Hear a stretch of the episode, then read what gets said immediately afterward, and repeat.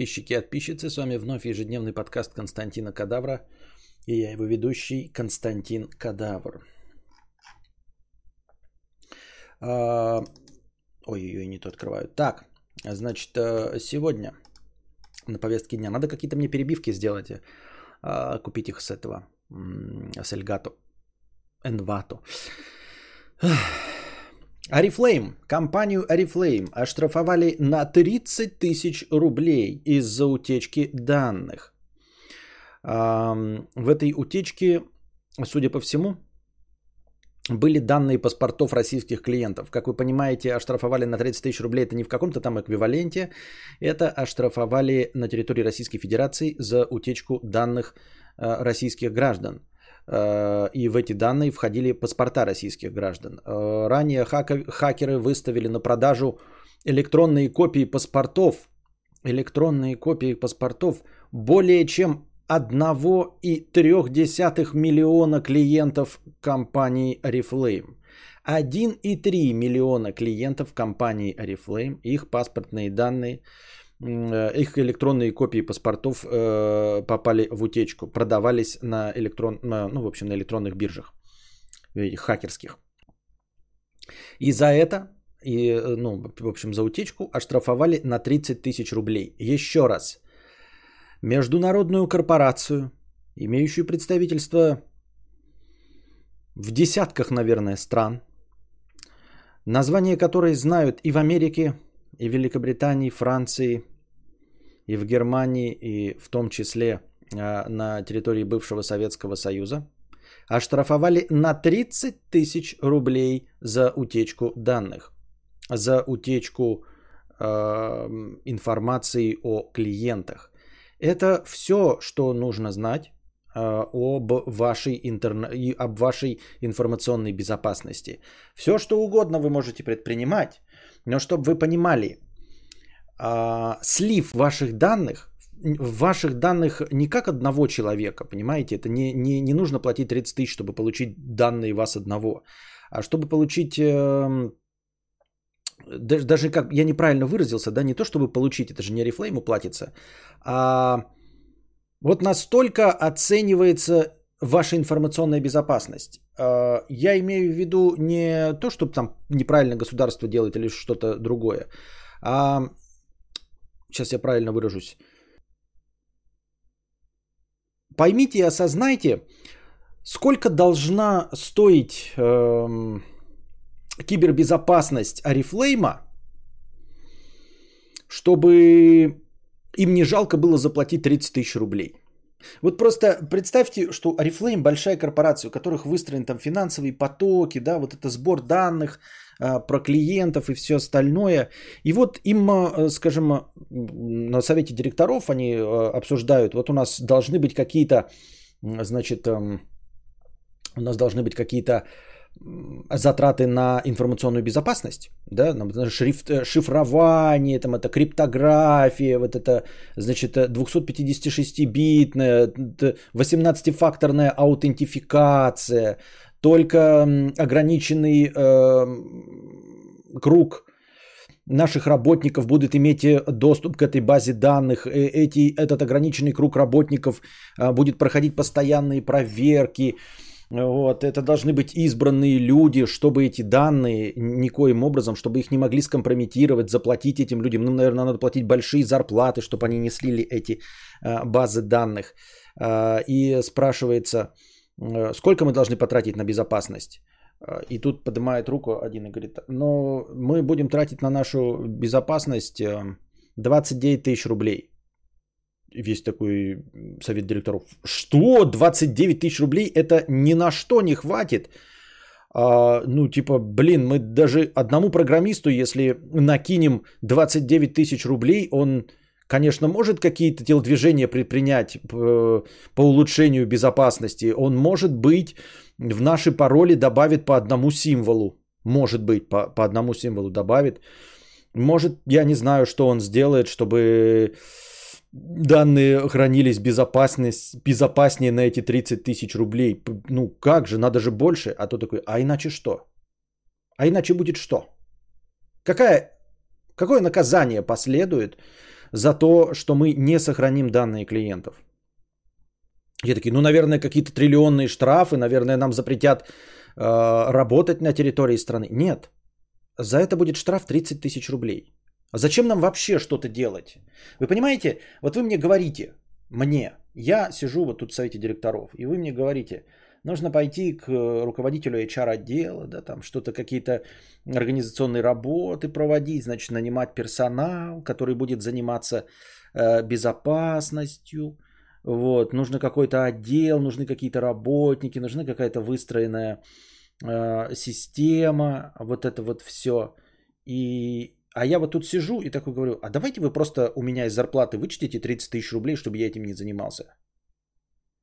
Ну, просто, понимаете, я в совете директоров сижу, там у меня дохуя денег. Ну, как дохуя? Да не дохуя, нормально, да. Могу себе купить Volkswagen Golf последнего поколения э, в топовой комплектации. Могу? Могу. А что нет? Вот, и знаете, 30 тысяч рублей это меньше 500 долларов. Вот если речь идет о том, чтобы я поднял свою жопу и вообще хоть куда-то пошел, не говоря уже о том, чтобы нанять какого-то работника, который с неизвестным коэффициентом полезного действия предпримет какие-то эти самые действия, чтобы сохранить э, данные. Так вот, я предложу вам заплатить 30 тысяч рублей из моего личного кармана. Давайте я сейчас вот достану и отслюнявлю вам 30 тысяч рублей, и мы будем этот штраф платить. Вы представляете, что вот у нас сейчас нет никакой безопасности, да? Я даже не представляю, что можно сделать на 30 тысяч. Ну, типа, даже если мы вдруг какому-то из наших программистов скажем, «А, ну давай мы тебе надбавим а, сумму, и ты хоть что-нибудь сделаешь. И будешь это хоть что-нибудь поддерживать. Вы понимаете, что это нужно будет раз в месяц ему делать какую-то прибавку к зарплате. Не бывает таких прибавок к зарплате, а, например, 100 долларов, да? Ну, ладно, пускай будет 100 долларов. Кто-нибудь согласится, у кого-нибудь программистов, у них там по 3,5 тысячи долларов зарплату. Давайте им накинем одному из них по 100 долларов в месяц. Так вы понимаете, что 100 долларов в месяц это 100 на 12 месяцев. Это же получается 1200 долларов. Это же получается что? Получается 7, 7 э, на 8, 56, 3 пишем, 2 уме. 84 тысячи рублей. А зачем? Зачем? А, когда можно одноразово заплатить 30 тысяч рублей. Ну, положим, еще раз сольются данные, и что будет? А что будет? 30, еще 30 тысяч рублей. Заплатим еще 30 тысяч рублей.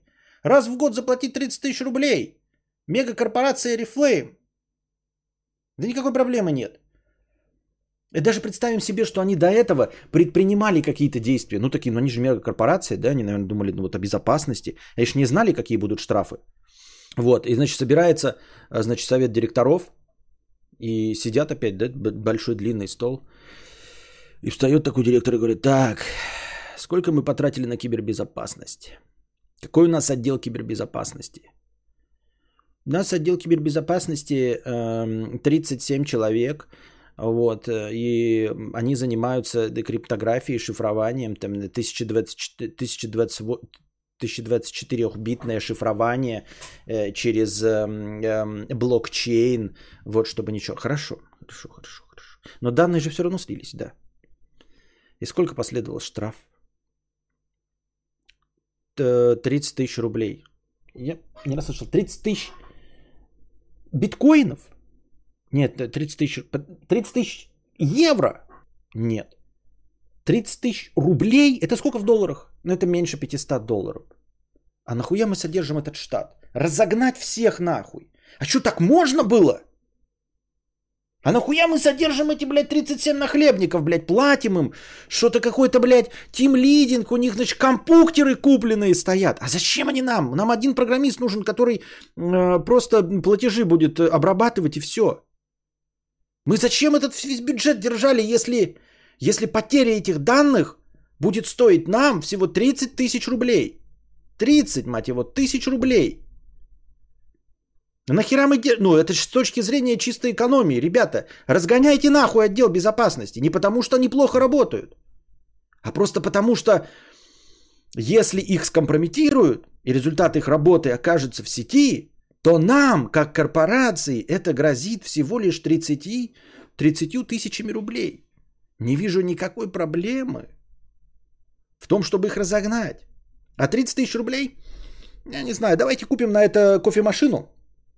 А, вот. Эм, ой, подождите. Не хватит на кофемашину-то, да? Да не, ну давайте просто отдадим, да, ну что, а ну будем платить эти 30 тысяч рублей. Кто будет платить? Да даже складываться не будем, ёптать. Я не знаю. Я даже не знаю, куда это вписать-то, у меня таких нету, блядь, просто. Вот вы, Генрих, вы, по-моему, вот последний раз ездили в это, э, в, вам суточные давали, вы ездили в командировку. Вот я смотрю сейчас ваши суточные, у вас, у вас на порнографический канал потрачено 550 долларов. Вы на порнографию потратили 550 долларов. Вы можете, Генрих, вы, Генрих, можете, можете в следующий раз, в следующий, когда командировку поедете, порнуху смотреть в интернете. Не по официальному телеку, да, вот вы легли. Вот, ну вот у вас же есть это, рабочий ноутбук, вот это MacBook. Ну, ну включите порнуху на нем. Ну один раз. Я, я не прошу многого, Генрих. Я не прошу вас в каждой командировке отказывать себе э, в порнографии на платных каналах. Вы же поймите меня. Я, я, я не требую от вас многого. Понимаете? Я требую, не требую, я просто прошу вас. Прошу вас. Вы либо можете на три следующие командировки посмотреть чуть-чуть порнухи меньше, либо в одной командировке отказаться от порнографии вообще. И все. И этих сэкономленных вами денег хватит на то, чтобы оплачивать э, э сливы на наших данных. Вот э, все. В течение года. Потом вы, вы ездите в командировки раз в две недели, Генрих. Ну что вам один раз стоит не посмотреть порнографию? Да? Положим. Или вот вы. Вот у вас корпоративный обед, Генриетта. Да? Вчера.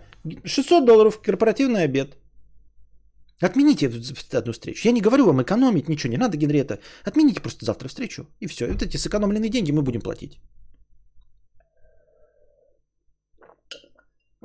30, мать его, тысяч рублей. Переходим к следующей новости.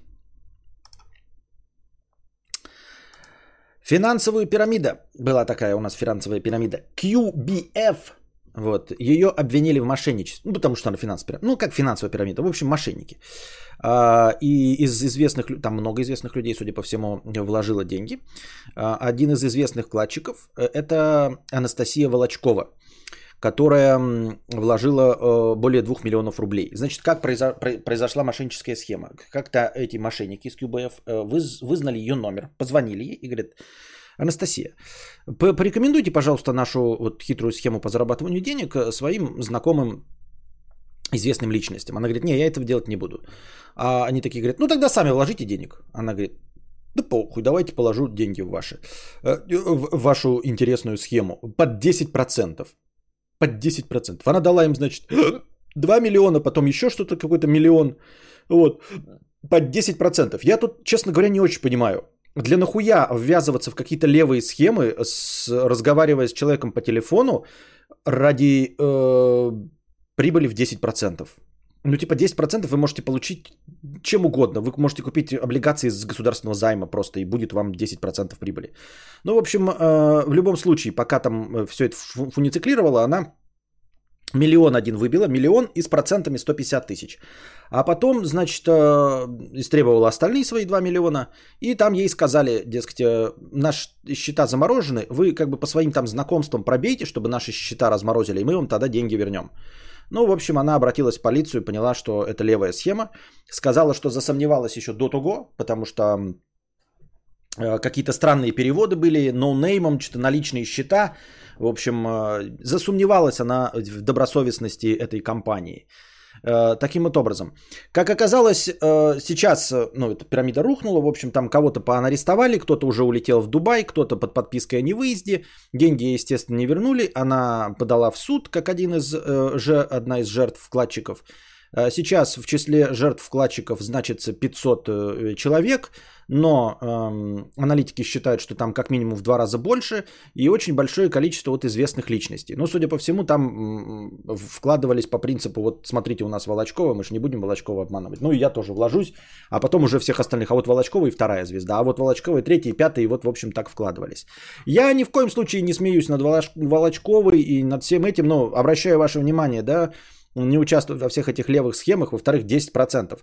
Э, есть вероятность, что журналисты, как обычно, э, говна поели, и имелось в виду, что 10% это какой-то гарантированный доход. То есть эта схема говорила, что в любом случае вы свои 10% получите, а там больше. Вот, потому что просто за 10% ну, никто не может и зачем и почему она просто могла ну, что угодно сделать. Так вот, я не смеюсь, потому что меня наебывали, и, и вас, скорее всего, наебывали, просто нас наебывали на меньшие суммы, а вполне возможно, что для Волочковой ее 2 миллиона или 3 миллиона, это как для нас 6 тысяч, да, например. То есть э, не сильно большой убыток, но тоже неприятственно. Э, каждый из нас может быть наебан, надо просто держать ухо востро, постоянно um, читать про всяких мошеннические схемы, в общем, ничему не поддаваться и ничему не верить. Так вот, э, помимо нее вот еще 500 жертв, которые некоторые не озвучивали себя, а некоторые вообще не признали себя жертвами из известных в том числе личностей и не подали в суд, а просто спустили все на тормозах, ну, чтобы не лохануться, чтобы перед э, общественностью не показать, насколько они, э, в общем, глупые. Хотя я это не поддерживаю ни в коем случае. Я считаю, что любой человек мог бы признаться в том, что его, ну, чтобы мошенники понесли наказание, чтобы показать, что мы все люди, мне кажется, это было бы, вызвало бы большую симпатию, что и наебывают и в том числе э, известных и богатых личностей. Но проблема лишь в том, что, наверное, они не подавали в суд и не признавали себя жертвами, э, потому что просто скрывают свои доходы, да? Как кто-то из них. Не, не, не настаиваю ни на чем. Так вот, смотрите. А, кто там уча... кто был, да, инвесторами якобы. Сейчас, сейчас, сейчас, сейчас, сейчас, сейчас, сейчас, сейчас, сейчас. В мае 2021 года компания QBF прекратила свою деятельность после обысков по делу э, около 500 официальных потерпевших, но по подсчетам следствия их как минимум вдвое больше. Вот. В серьезные финансовые портфели у них э, похитили около 5-7 миллиардов рублей. То есть вкладов у этой левой схемы, о которой мы с вами даже, ребята, не слышали, на 5-7 миллиардов рублей. По данным источников издания, свои деньги предполагаемым мошенникам отдавали несколько десятков VIP-персон, среди которых есть священнослужители, генералы, министры, директора различных структур. То есть, понимаете, никто не застрахован, ни священнослужители, ни генералы, ни министры, ни директора, директора различных структур. А, все они поддались уговорам это QBF, слили свои личные деньги, вот и э, некоторые из них отказались от статуса потерпевшего и не хотят придавать огласке ситуацию. По какой причине не хотят придавать? Ну, может быть, они, я не знаю, какие-то высокопоставленные и как бы не к лицу им будет так лохануться, а может быть, они скрывают свои доходы и просто не хотят э, кривозубым крестьянам рассказывать, что э, они вложили Тут не факт того, что они потеряли, как у мошенников, а что они вложили 10 миллионов, там 20 миллионов, а откуда у них такие деньжищи. Потому что сама по себе пирамида э, с 500 официальными, э, пятью сотнями официальных э, жертв набрала финансового портфеля на 5-7 миллиардов рублей. Это чуть больше, чем дохуя 5-7 миллиардов рублей. Я всю эту новость э, к чему вот вам озвучиваю? Э, не к тому, что каждый из нас может быть наебан. Это мы все знаем, это я вас просто держу в курсе, чтобы вы тоже все время держали в ухо востро и никому не верили. Потому что каждый и ссылки на звезд э, не могут гарантировать вам, что та схема, в которую вас вовлекают, не будет мошеннической. Меня все больше интересует, как вот эти вот э, священнослужители, генералы, министры и директора различных структур э, слили свои деньги, почему у них нет помощников? Но есть же какие-то люди, которые управляют их финансами. Неужели они все сами этим занимаются? Я понимаю, что Волочкова сама могла отдать, но она не следит за интернетом. Она не смотрит шутеечки э, в ТикТоке, как Харламов разговаривает э, с мошенниками по телефону. А, она вип-персона, которая катается на яхтах, э, там купается где-то, встречается с другими известными людьми. Я подозреваю, что она просто не в курсе этих мошеннических схем, потому что не живет э, вот в нашем с вами э, мире наеба, да, чтобы держать ухо по, как, нос по ветру и на пульсе событий. Вот, поэтому она могла не знать. Но неужели с такими деньжищами нет у них, у них финансовых управляющих? Неужели она сама все деньги переводит? Неужели у нее на ее личном телефоне, э, по которому она разговаривает э, с гувернантками, с мамой, с э, ребенком, у нее стоят банковские какие-то приложения, из которых она может миллионами переводить? Неужели вот священнослужители, генералы, министры и директора различных структур, неужели у них нет каких-то телочек, которые ходят вместо них с телефоном, которые бы ну, поняли, что какая-то левая схема или хотя бы задали вопрос. Товарищ э, министр, генерал, священнослужитель, а, ну, типа, может, не надо каким-то деньги переводить? Вы уверены, что да? Я, вы понимаете, все время тиктокеры, всякие блогеры, все известные личности, вот как это обычно бывает, рассказывают, что как только ты начинаешь богатеть, даже у нас здесь рассказывали э, подписчики, у которых есть деньги, что сразу вокруг них образуется огромное количество друзей, которые вот э, подсасываются к их деньгам и все остальное. Ну вот где вот эти подсосы, которые э, присасываются к сиске, они же тоже ну, деньги получают и ну, не хотят, наверное, чтобы их дойная корова потеряла деньги. Я так понимаю. То есть ты, ты окружен какими-то подсирателями, которые следят за твоими деньгами. И неужели никто тебе не задаст вопроса, куда ты вливаешь деньги? То есть одно дело, по, вот я, Вася богатый, да, он мне говорит, «Э, поехали выбирать Ламборгини. Ну, я ему на подсосе, поехали Ламборгини. Он меня в Макбуке, в Макдаке э, покормил. Поехали мы с ним покупать Макбук, он купил себе Макбук и мне в подарок Макбук купил. Да? И потом он такой мне, Вася, этот, мы с ним на Ламборгини покатались, он мне MacBook тоже в подарок купил, потому что себе покупал, я ему посоветовал. А потом он такой говорит, не надо, блядь, надо 2 миллиона вложить какой-то QBF. Я такой, стой, Вася, погодь. Может, давай лучше, блядь, их проебем в казино? Может, на шлюх лучше потратим? Что мне, блядь, не нравится эта система QBF. Я понимаю, Вася, ты ни зачем не следишь, ты Ламборгини покупаешь, но я-то не щеёб, я сижу в интернете, я знаю ну, мошеннические схемы, мне, блядь, не нравится какая-то новая темка, э, с, в названии которой три английские буквы. Это, блядь, попахивает говнецой. Давай, Вася, не будем на это деньги тратить. Ты же богатый человек, давай их как-нибудь рационально проебем на шлюх, на кокаин, на бали. Зачем каким-то левым... Ну, да, я ни на чем не настаиваю, Вася, но ты хотя бы приглядись. Может, попроси, у тебя же есть знакомые другие богачи, спроси у этих других богачей. Может, у них есть какие-то финансовые консультанты? Разве не так это должно работать? Понимаете? То есть лично каждый из них мог потратить эти деньги. Да, действительно, я в это верю. Потому что, как я уже сказал, я понимаю, что элиты, скорее всего, не занимаются тем же самым, что и мы. То есть они не знают, сколько стоит билет на метро, вот, сколько стоит э, эконом-такси, вот это все литр бензина, пятое и десятое, и какие бывают мошенники, да, что там, э, понимаете, э, они не столкнутся с тем, что к ним кто-то постучит в дверь, они откроют, и там будет стоять человек с пылесосом Кирби. Просто потому, что они сами двери не открывают, потому что до их двери через кучу консьержев и охраны не доберешься, потому что они живут в элитных поселках, где через КПП надо проехать, потом тоже э, сначала консьержку встретить, потом э, охранника, потом слуг, и никто тебе не позволит постучаться в дверь, потому что тебя уже с кучу людей встретят. Поэтому пылесосники Кирби до них не добираются. Я могу понять, если, если бы как-то получилось, что Человек шел, да, и вот отдал какой-то цыганке там деньги. Ну, сколько было в кошельке? Ну, 50 тысяч, да, ну, 100 тысяч, если там кто-то носит с собой нал. Но когда ты отдаешь деньги, у тебя должны быть какие-то финансовые консультанты, какие-то должны быть на подсере личности, которые... Ты во всех посмотришь эти сериал «Антураж», да, посмотришь на блогеров, вокруг них крутятся какие-то левые все время мутные типы. Они сами по себе мутные, они из них потихоньку доят, но эти мутные типы не могут выполнять хотя бы одну задачу – чтобы это вот тиктокер зарабатывает твой на Ламборгини, да? Ты с ним ходишь по пятам там, вот и все. И, ну, ты ему такой, блядь, давай КБФ-то не будем, блядь, тратиться. Не знаю. Идем дальше.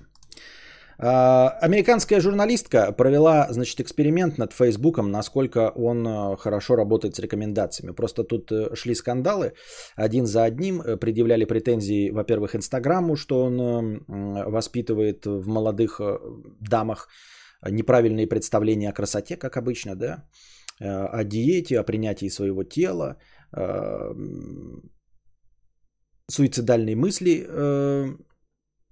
не то чтобы пропагандирует, а как это, ну не навязывает, как правильно сказать-то? Наталкивает на суицидальные мысли, потому что никто не может соответствовать тому образу э, инстаграм знаменитостей, э, которые молодежь видит, она не может к этому критично относиться. В, э, в этом же обвиняли и сам Facebook, как владельцы инстаграма, ну и саму социальную сеть Facebook, потому что компания сама у нас тут, как мы знаем, уже переименовывается в Мета.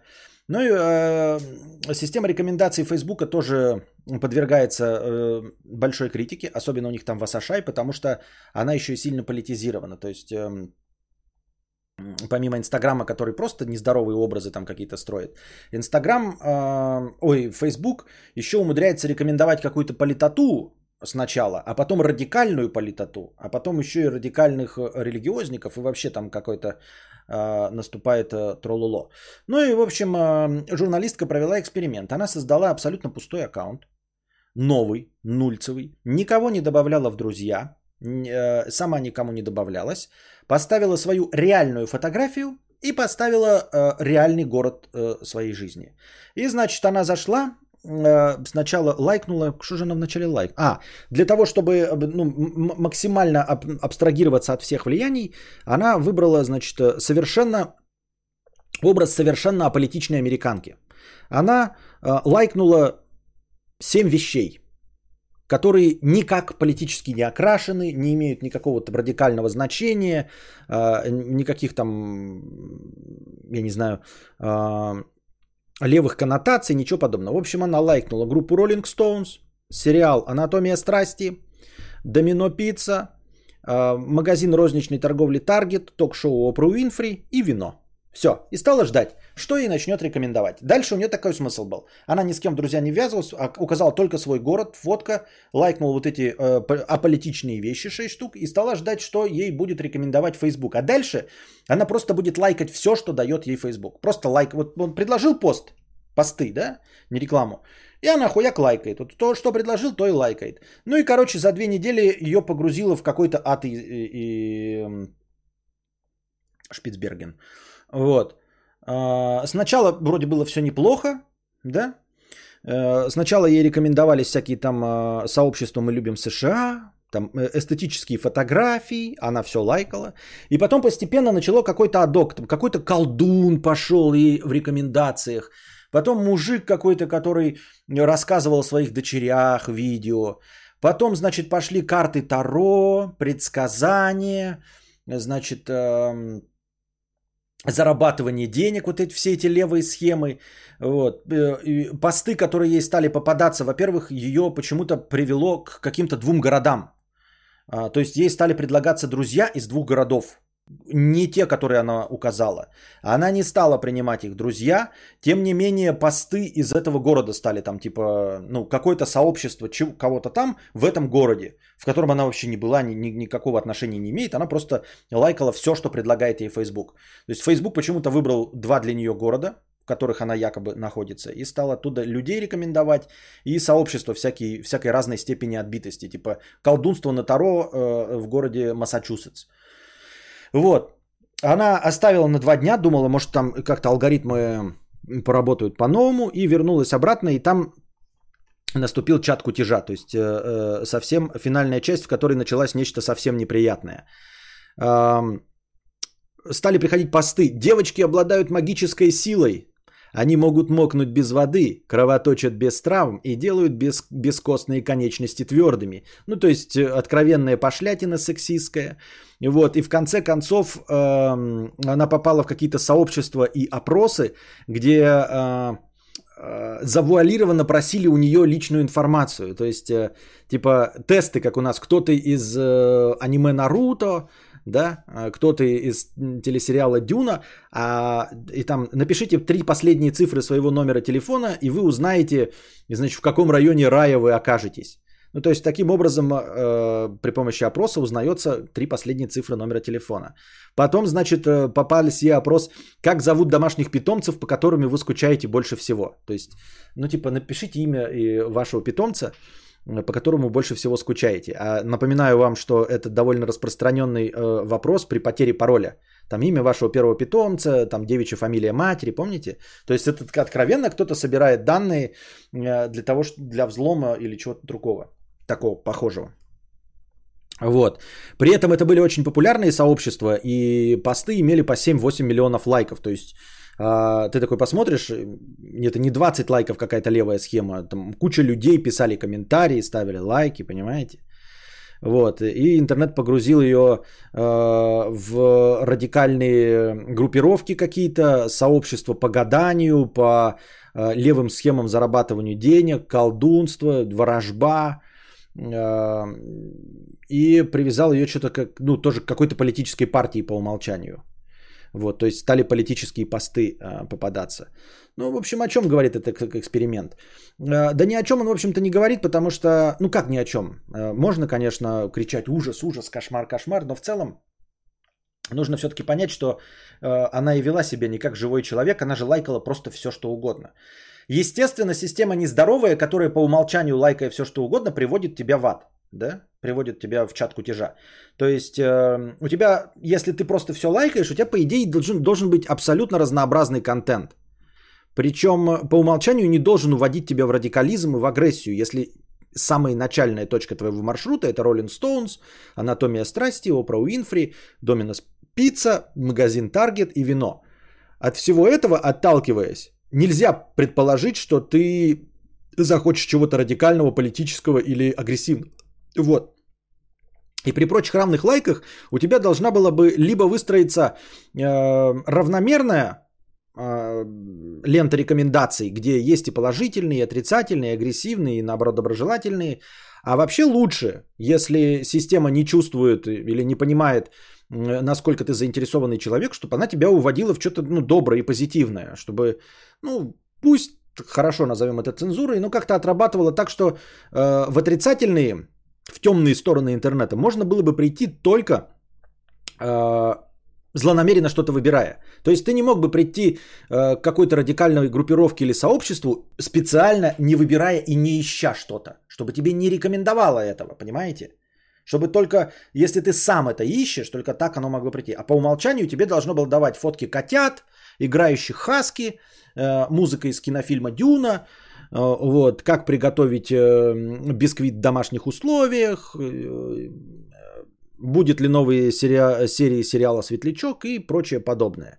А ее по умолчанию полностью погрузило в темный интернет. Но это не значит, что нас всех погрузит, да, потому что если, во-первых, нормальный человек Фейсбуком не пользуется, если вы пользуетесь Фейсбуком, то мне вас искренне жаль, и, в общем-то, с вами уже ничего не поделать.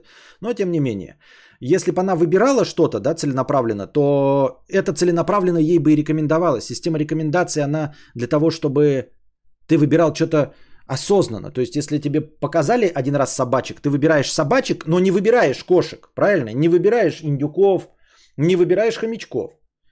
И поэтому второй круг тебе э, кидается рекомендации, ты опять выбираешь собачек, и опять не выбираешь кошек, не выбираешь индюков. А если тебе порекомендовал, ты выбрал всех зверей, индюков, и, кошек, и хомячков, и собачек, тебе второй круг, чтобы проверить. И, и опять индюки, э, кошки, собачки, хомяки. Ну, а ты опять все выбираешь. Как системе распознать?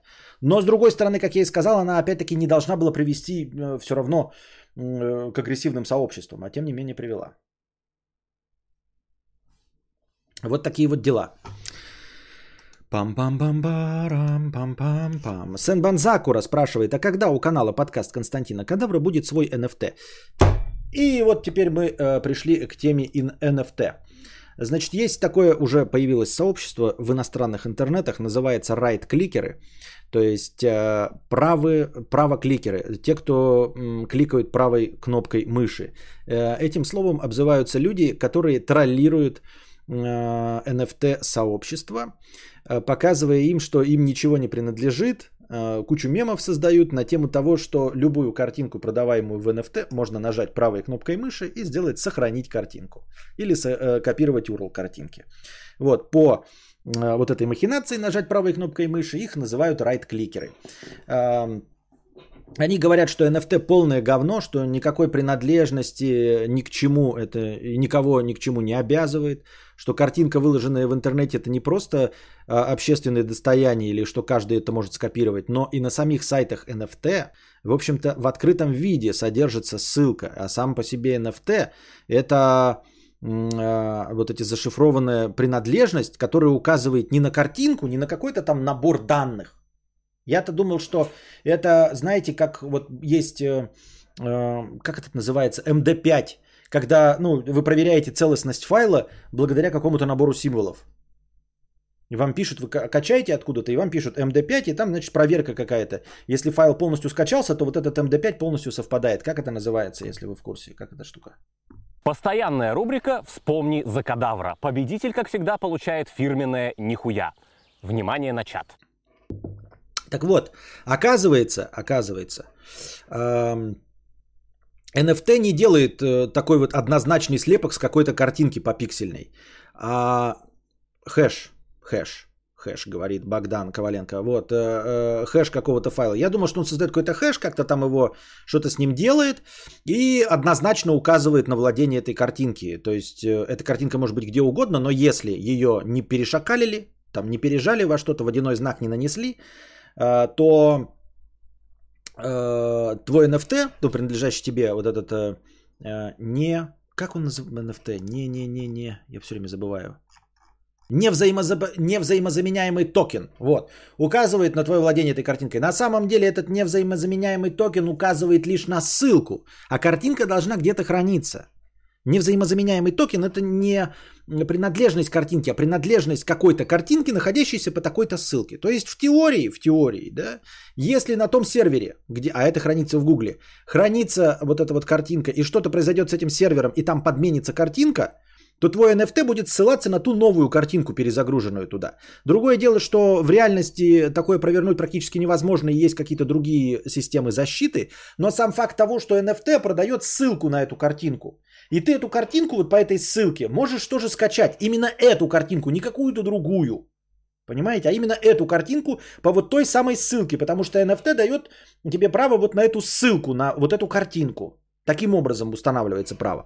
Так вот, я вообще думал такой, как, как вообще эта система может работать, если, например, есть какая-то картинка, да, то я думал, что это хэш, то есть какой-то слепок суммы MD5. И если мы поменяем один пиксель, от чего картинка полностью не изменится нисколько, то, в общем-то, нам даже и предъявить ничего нельзя будет. То есть, если мы берем вот эту э, купленную кем-то за 30 тысяч долларов аватарку, и, грубо говоря, меняем в ней фон, вот, то, в общем-то, авторское это, NFT ни на что не ссылается, потому что э, мы поменяли картинку, у нее не будут совпадать ни суммы, ничего. Мы можем пережать, перешакалить, поменять цвета, поменять пару пикселей, это будут все разные картинки. Как с этим бороться, непонятно, ничего, но, как оказалось, у нас здесь нет слепков и хэшей всяких, и MD5 сумм, а есть только что, есть только э, ссылка на эту картинку.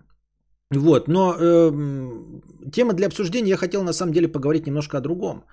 Э, о том нашем непонимании, что вы же замечали, что я вот отношусь к э, NFT и ко всем криптовалютным технологиям, ну, с изрядной долей скепсиса. И мы с вами понимаем, почему, да? То есть где-то в глубине души мы понимаем, что я так отношусь, потому что я не, не смог на этом заработать. И я знаете, что такое подумал? Что на самом деле всем насрать на плюсы криптовалют – Всем на самом деле насрать на искусство. И на цифровое искусство, и на NFT э, в конечном итоге. Вот все эти м- распри, вся эта ругань э, между сторонниками NFT и противниками NFT, сторонниками криптовалют и противниками криптовалют, она между сторонниками тех, кто может и хочет зарабатывать на этом – и те, кто не может или не хочет зарабатывать на этом. Именно зарабатывать. То есть, понимаете, когда человек говорит, э, я за криптовалюту, э, потому что она там, где выступает за децентрализацию, э, что государство не может э, э, контролировать выпуск, что это абсолютно независимая валюта и все остальное, э, на самом-то деле ему на это все наплевать. Не хочет он пользоваться биткоином. Он не хочет новые деньги, понимаете? Э, э, в чем фишечка? Вот все сторонники, они все либо майнят, да, либо зарабатывают на биткоинах. То есть у них есть какие-то вложения в биткоинах. И они надеются, верят и любят биткоин, ну или любую другую криптовалюту, потому что она растет. Они на этом хотят заработать и больше ничего. Понимаете, они не принципиальные сторонники отказа от э, бумажных денег. Они не хотят, чтобы все перешли на рубли. Вот давайте сейчас всем сторонникам скажем, давайте, окей, мы согласны, давайте просто изымаем э, доллары, изымаем рубли, и остаются какая-то криптовалюта. Вот она больше не будет расти. Она больше не будет приносить вам э, спекулятивного дохода. Никакого спекулятивного дохода не будет. Мы просто заменяем рубли на криптовалюту. Или заменяем доллары на криптовалюту. И вдруг окажется, что это никому не интересно. Потому что всем насрать на это. Всем насрать на плюсы э, криптовалют. Все, сторонники просто хотят на этом зарабатывать. И все их слова защиты, даже если это они этого не признают и не понимают до конца, они про то, что они вкладывают. То есть их интересует только спекулятивная составляющая, только э, инвестиционная составляющая вот всего этого. И те люди, которые рисуют картинки и продают их в NFT, они не для того, чтобы, э, я не знаю, сеять разумное, доброе, вечное, делиться своим искусством. Нет. Они на этом зарабатывают. Понимаете? Смысл идет в том, что люди покупают NFT. Вот кто-нибудь купил NFT? Нет, наверное, такие есть энтузиасты. Но их пренебрежительно малое количество, которые купи, покупают, чтобы обладать. Понимаете? Чтобы именно обладать. Валовое большинство людей покупают для чего? Чтобы перепродать. Эти картинки покупаются, чтобы перепродать. Вот о чем я говорю. И биткоины покупаются не для того, чтобы ими пользоваться, не чтобы на них что-то покупать. Вот ты, никто не покупает криптовалюту, вот купив на 100 рублей, чтобы потом этой криптовалютой воспользоваться и купить на 100 рублей. Никто. Никто ни один этого не делает. Потому что всем насрать на криптовалюту на все ее плюсы, на, на, на, на все, что она имеет, э, э, какие она имеет достоинства супротив бумажных денег, на это всем насрать. Как только мы скажем, как я уже сказал, что вы можете вот потратить 100 рублей на криптовалюту, и криптовалюта будет иметь вот 100 рублей покупательскую стоимость. Никому не будут интересны криптовалюты. Они сразу же выйдут из, э, из поля интересов людей.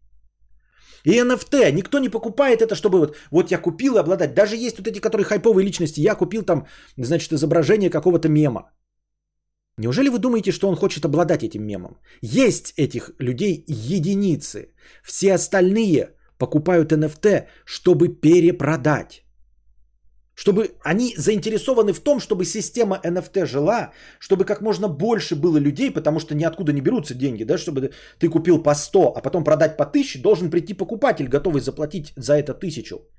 Поэтому в интересах тех, кто крутится в этой системе, даже если это самые мелкие, в их интересах привлекать как можно больше людей и убедить их в том, что э, NFT стоит чего-то само по себе, что есть какие-то коллекционеры, которые просто купят и будут обладать, то есть которые вот окончательно заплатят деньги. Понимаете? Эта пирамида должна на ком-то заканчиваться. Кто-то последний купит и больше никому не продаст. И вот он купит что-то, ты купил за 100, продал за 200, э, следующий продал за, э, э, продал за 300, потом за 400, за 100 миллионов, потом последний купил за 100 миллионов, и система работает, пока вот, вот он, если отказался, такой, все, теперь я храню до конца своих дней вот это за 100 миллионов. Понимаете? То есть вот должен быть это последняя точка, ну, грубо говоря, да, или чтобы бесконечная система была, бесконечная пирамида, это же то же самое пирамида. Значит, он следующему должен продать за 101 миллион или за 200 миллионов. Понимаете? А обладание никого не интересует. Никто не хочет обладать этим NFT. Никто не покупает, чтобы все, вот я купил. Покажите мне хоть одного человека, который купил такой, все, вот я купил и больше никогда не продам. Никогда. Все, это вот мое обладание, все, я купил, я обладаю. Вот я купил машину, я, может быть, ее продам, но я ее купил, чтобы ею обладать. И, возможно, не продам никогда. Куплю новую, но эту никогда не продам. Понимаете? Вот это обладание. Этого нет в NFT. Поэтому это чисто спекулятивная схема. И вот они э, все, говорю, даже если они этого не признают, они заинтересованы во вливании новых э, людей с деньгами, которые в этом заинтересуются и будут покупать.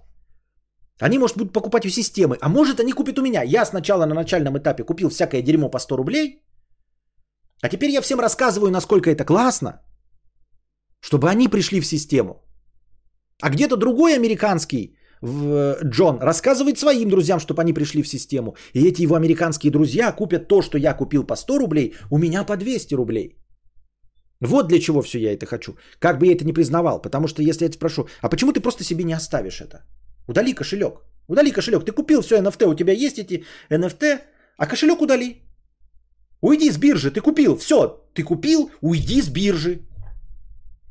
Это же э, крипто эти технологии, блокчейн. Все, оно там осталось. Записи о том, что это принадлежит тебе, Вася Пупкин, они остались. Давай, удали кошелек. Все, ты же купил, это же искусство. Мы же для этого все делаем, правильно? Или нет? Или что? Ну и вот. А, но никто об этом не говорит. Все почему-то хотят просто сказать, что NFT там не работает, что это какая-то глупость, да. Защитники приводят э, дурацкий пример, вот, дескать, ты пойдешь, можешь к этому, вот этому человеку, который солит вот так. У него, дескать, стейк стоит 2000 долларов. А в его ресторации. А там какой-то YouTube ролик есть, где человек повторил вот этот позолоченный стейк за 2000 долларов за 90 долларов. И вот он говорит, в этом нет никакого смысла, потому что суть-то не в стейке, а в том, что ты пришел в этот ресторан, да, вот и, и, и ты можешь заплатить эти деньги. Все знают, что ты можешь заплатить эти деньги. То есть вот как обладание футболкой Гуччи, которая не стоит там 150 тысяч, но все видят, что она Гуччи, и все, ну, тебе завидуют, грубо говоря, как-то так. Так же, как и ты обладаешь картиной, там, Мона Лиза, одно дело, мы все можем смотреть на эту Мону Лизу, но обладает ей только один, грубо говоря. И обладание это совсем другое. Но э, критики говорят, что все-таки оригинальная картина это мазки, это все-таки текстура, это, это, это не репродукция, это просто сама по себе репродукция, да, она не такая, какое оригинальное произведение. Вот. А здесь любой человек на этой NFT бирже скачивает именно оригинал. Вот он правой кнопкой делает этот райкликер, он скачивает именно оригинал, а не какую-то там левую копию, которая с неизвестным разрешением снята. Вот. Ну и мы же понимаем, что довольно глуповато, да, что ты идешь в ресторан и платишь 2000 долларов, и тебе говорят, что вот ты 2000 долларов заплатил за именно обладание. Потому что эм, на самом-то деле можно было просто брать деньги за вход в ресторан, а стейк стоил бы все равно 90, понимаете? То есть тот чувак, который сделал стейк за 90 долларов позолоченный, который стоит 2000 долларов в ресторане этого турка, э, можно было бы сделать также стейк за 90, но брать деньги за вход в ресторан. А когда тебе продают стейк за 2000 долларов, то тебя как бы как будто наебывают, понимаете? Если хотите эм, взять с нас деньги, ну возьмите за то, что мы пришли в его ресторан, за вход. Ну это не принято просто, да, ну то есть другой способ есть. При этом сама стоимость стейка нам понятна. Вот, в конечном итоге. И они спорят вот из-за вот таких вот каких-то философских тем, и никто не обращает внимания. И также э, споры насчет биткоинов. Причем в спорах насчет э, криптовалют тоже постоянно идут разговоры о том, что криптовалюты вот децентрализованы, все, на серьезных щах это говорят.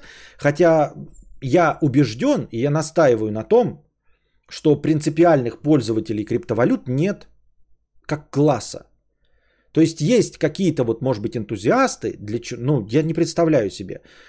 Абсолютное большинство остальных людей покупают э, криптовалюту не для того, чтобы в будущем на нее что-то покупать. А даже если и покупать, то с надеждой на то, что ее покупательская способность к тому времени будет больше. Никто, блядь, не покупает криптовалюту на 100 рублей, чтобы потом за купить за криптовалюту покупательской способностью 100 рублей. Никто. Вот прямо никто, блядь. И поэтому я настаиваю, что если мы вдруг сейчас на криптовалюту заменим любую валюту, и она не будет расти, она не будет спекулятивным инвестиционным инструментом, то это никому не будет нужно. То все доводы в пользу пользование децентрализованной валютой идут нахуй сразу. Потому что на самом деле это никого не интересует. Всем все равно. Вот. Ну и вот эти спорные вещи про обладание, да, NFT э, в итоге оказывается тоже спекулятивным инструментом. То есть ты покупаешь что-то в надежде это продать. То есть найти следующего лоха, грубо говоря. Я не хочу никого оскорбить, я не про то, что я не верю в NFT. Я это, может быть, не понимаю, сам этим не пользуюсь, поэтому у меня такой, может быть, иногда негативный окрас того, что я говорю. Но, грубо говоря, ты купил, тебе нужно, чтобы нашелся покупатель того, что ты купил. Потому что ты обладать тем, что ты купил, не хочешь. И вот они покупают вот эти картинки, самые популярные, да, какие-то аватарки. Ну и райт-кликеры показывают, я скачиваю и могу ставить аватарку эту куда угодно себе, в Facebook и все что угодно пользовать, и ничего ты мне за это не сделаешь. Правильно? потому что картинкой ты не обладаешь. И вот тут я хотел сказать, что ситуация кардинально поменяется в один прекрасный момент. Вы можете сколько угодно не верить в NFT и в то, что он не заменяет авторское право. Говорят, что вот авторское право это то же самое. Нет, по авторскому праву, если ты чем-то владеешь и ты э, за, записал на себя что-то, да, то ты можешь любого нагнуть за пользование этим. В NFT тоже в теории оно однозначно указывает на твое владение, и если кто-то попытается на этом заработать деньги, то ты тоже можешь его вроде как натянуть. Просто пока такой судебной практики нет прецедентов. Но в теории ты можешь. Другое дело, что ты не можешь натянуть людей, которые просто смотрят и пользуются. То есть вот они скачали себе, вот смотреть на это, да, или выставлять себе, но бесплатно, на этом ничего не зарабатывая, то ты им, по идее, ничего предъявить не можешь, если они на этом не зарабатывают. Вот. И, а, дескать, авторское право это все наоборот. То есть ни ты не имеешь права пользоваться ничем, ну, там исключение в виде пародий, там есть и все остальное. Поэтому авторское право. Но по сути дела тоже практически одно и то же. С другой стороны, опять-таки, сторонники э, всяких NFT и криптовалют напоминают, особенно NFT, напоминают вам, что э, несмотря на то, что NFT не дает тебе физического владения чем-то, да, вот что нас смущает, что нас э, эм, старообрядцев смущает, э, людей с консервативным складом, а, что есть какая-то просто запись, а у тебя даже цифровой копии нет. То есть, если бы у тебя была хотя бы флешка, да, где это все записано, и ты мог бы эту флешку получить, а потом никому не давать, и она вот только у тебя хранится. Да? И ни у кого копии этого нет. И только на тебе лежит ответственность, чтобы не попала эта картинка в интернет. Вот ты так купил.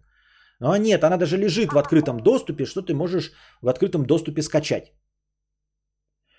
Вот. Э, сторонники NFT э, вполне справедливо напоминают нам, что наши деньги являются точности таким же, э, тем же самым NFT. Вот то, что у вас записано в телефоне, что у вас есть там 10 тысяч рублей на счету. Где эти 10 тысяч рублей-то? Нет, у вас NFT запись о том, что эти 10 тысяч рублей принадлежат вам. Понимаете? Нет у вас даже бумажных денег, забывая о том, что сами по себе бумажные деньги являются лишь отсылкой к золотому запасу.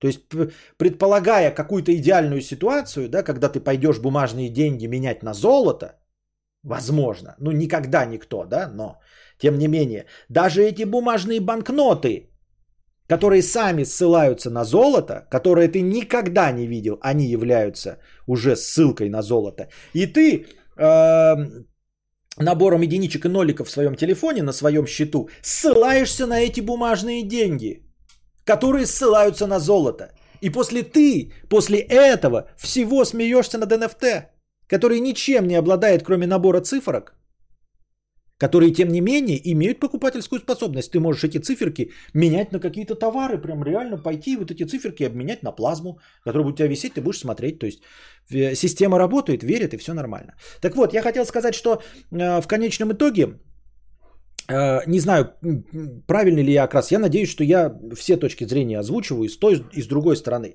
Вот. И, и признаюсь в том, что м- я этого не понимаю. Я стараюсь понять, но не понимаю. И готов ли я в этом участвовать? Если бы я умел участвовать в этом, я бы участвовал. Я скорее не умею. Не то чтобы не хочу, а не умею, не понимаю, как это работает. Понимаете? То есть, ну, вот, чтобы создать что-то NFT, вот мой рисунок, да, нужно заставить людей поверить в то, что это будет перепродаваться. Должно быть сообщество, которое захочет это потом еще раз купить. Вот я нарисую, и мне нужен первый покупатель, который это купит. Он же не захочет этим обладать, я как только что вам сказал. Смысл в том, что обладать этим никто не хочет. Никто не купит, чтобы этим обладать. Потому что если вы хотите обладать моим рисунком, просто, вот я его выставил на продажу, и кто угодно из вас может его себе э, скопировать, правой кнопкой мыши нажать, сосканировать, скачать. И можете распечатать, на плакате сделать, на футболке напечатать, понимаете? Но никому не принадлежит. Поэтому мне нужно убедить первого покупателя в том, что у него будет второй покупатель.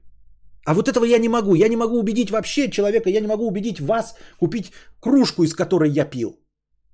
Которую я лично подпишу, я не могу вас в этом убедить, потому что у меня нет этой предпринимательской жилки. И тем более я не могу убедить вас в том, что вы что-то у меня купите, и что это будет потом перепродаваться. Вот что самое сложное в NFT. Но Как я уже сказал, самое главное сейчас вот эти картинки продают, там, да, игры. Ну, вот самые популярные хайповые это картинки которые якобы потом будут использоваться как аватарки, да? Ну, там какие-то ленивый лев, что-то какая-то еще ленивая обезьяна, их куча там десятками тысяч продаются, какие-то из них по тысячу долларов, там несколько тысяч долларов стоят.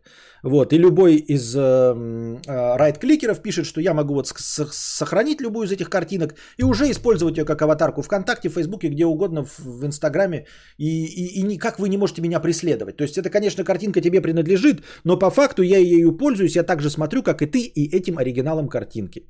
Именно. Поставил, этот оригинал картинки поставил себе на аватарку. И я вдруг понял, что это легко и просто заканчивается, весь все это недоверие и приобретает форму цифрового искусства, с которым придется мириться, и который действительно придется покупать. Знаете в какой момент? Когда мета, какая-нибудь фейсбуковская, или когда большие корпорации, владеющие социальными сетями, сделают, э, вложатся вот в эти NFT – Достаточно в Facebook, я сейчас привожу пример, Фейсбуку, вложиться в эти NFT, купить какие-то части аватарок, и все. И в этот момент это станет товаром реальным. И вы все, и я, и мы, и кто угодно будем покупать этих ленивых львов. И ничего не сможем сделать бесплатно. А знаете почему? Потому что как только Facebook войдет на рынок, любая достаточно заметная социальная сеть войдет на рынок и закупится аватарками в NFT – она просто сделает у себя платные аватарки. И все. В этот самый момент она покупает 10 тысяч этих львов, разных, ленивых, и потом у себя в системе устанавливает ограничения на использование аватарок. То есть вы можете ставить свое ебало, вы можете ставить какую угодно аватарку, кроме этих львов. А эти львы вы можете купить у Фейсбука, потому что он ими владеет, NFT-шка, понимаете? И в этот самый момент эти самые цифровые львы, которые вы можете копировать себе сколько угодно, станут товаром. Потому что вы не сможете вставить их именно в Фейсбуке. Там, где вы хотите поделиться. Там, где вы хотите райт-кликнуть и сказать, фу, какое NFT говно, вот именно там вы не сможете этим поделиться. А теперь представьте себе, да, что это сделали практически одновременно все. Твиттер, Фейсбук, ВКонтакте, там Одноклассники и все остальное. И вот ты сидишь такой, и человек продает какой-то NFT – да, и купила его Facebook, и ты такой, ха-ха-ха, э, Facebook тупой, я же могу эту картинку скачать, и ты такой берешь ее правой кнопкой, реально, скачать, качаешь ее себе, и такой, ха-ха-ха, сейчас я поясню им, какие они тупые, сейчас запощу, что я вот скопировал эту картинку, а ты не сможешь доказать, что ты ее скопировал, потому что ты ее не сможешь вставить нигде, понимаете? Как только они закупятся, вы не сможете вставить эту картинку без покупки у них – ты такой пишешь пост. Вот я просто взял и скачал. Ты реально скачал. Она у тебя на винчестере. Да, действительно. И ты попытаешься ее вставить в Фейсбуке в аватарку. Он говорит, заплатите. Мы видим, что это наша картинка. Заплатите. Ты такой в посту. А я ее скачал, а тебе э, эту картинку совершенно бесплатно постишь. Такие тебе пишут, а докажи. А вот сейчас я, и ты пытаешься ее запостить, а оно говорит, это наша платная картинка, вы не можете ее запостить. Ты такой, сука, в телеге сейчас напишу. В телегу пишешь, а телега тоже. Дуров не дурак, он уже давно купил себе эти NFT. И тоже подписался под этой схемой. И ты можешь вставлять картинку своего члена бесплатно. В Фейсбуке, в Твиттере, в Инстаграме. Ну, чтобы не забанили, конечно. В Телеграме слать, потому что это ничего не стоит. Но как только ты попытаешься вставить что-то, что записано в NFT, или, ну, и оно будет сканироваться, ты там пиксели будешь менять, он все равно будет понимать, что есть оригинал картинки. Ты будешь вставлять, он будет сканировать и удалять. Так же, как вот по словам есть, вот слово пидор будет удаляться в чате, да? Как этот э, анти, антимат-бот. И все. И ты нигде не сможешь. Ты такой, я хитрый райт-кликер, я скачал себе картинку. Ты ее скачал, она у тебя на винчестере, но ты никуда ее не можешь деть. Ты нихуя с ней сделать не можешь. Ты не можешь никому доказать, что ты ее скачал. Ты пытаешься написать об этом в Фейсбуке, картинка удаляется. Ты пытаешься писать в телеге в WhatsApp, который принадлежит Фейсбуку, и она удаляется. Ты пытаешься запостить в Инстаграме, ты делаешь фотку этой фотки, чтобы все было перешакалено. А я напоминаю вам, что при включенной музыке музыку определяет Инстаграм и выключает. И YouTube определяет музыку, которая играет в фоне. Неужели вы думаете, что фотку картинки Нейросети не распознают, сразу распознают. Как бы ты ее боком не сфоткал, она ее опознает и не даст тебе запостить. И ты никому не сможешь доказать, что ты ее скачал. И ничего ты не сможешь с этим сделать. А в самый последний дозе ты возьмешь, нажмешь Ctrl-P напечатать э, принтером HP или каким-нибудь еще, и он тебе выдаст эту картинку, и он ее шик, сосканирует, принтер твой, и такой скажет, эта картинка принадлежит NFT, вы не ее владелец, не можете ее распечатать на этом принтере. Вот и все. И вот она эпоха NFT наступила, понимаете? И это все легко реализуется. Им достаточно не ввести это, потому что ввести это они могут в любой момент. Просто эти большие корпорации просто в этом не заинтересованы. Как только они этим заинтересуются, как только они купят, вот Facebook купит 10 тысяч лев львов, им не надо все аватарки покупать, понимаете? Вы можете любые ставить свое ебало, что угодно. Но как только они купят 10 тысяч львов, они напишут две строчки кода, чтобы в аватарке проверялось среди вот их картинок все. И вы не сможете вставить в аватарке то, что принадлежит Фейсбуку.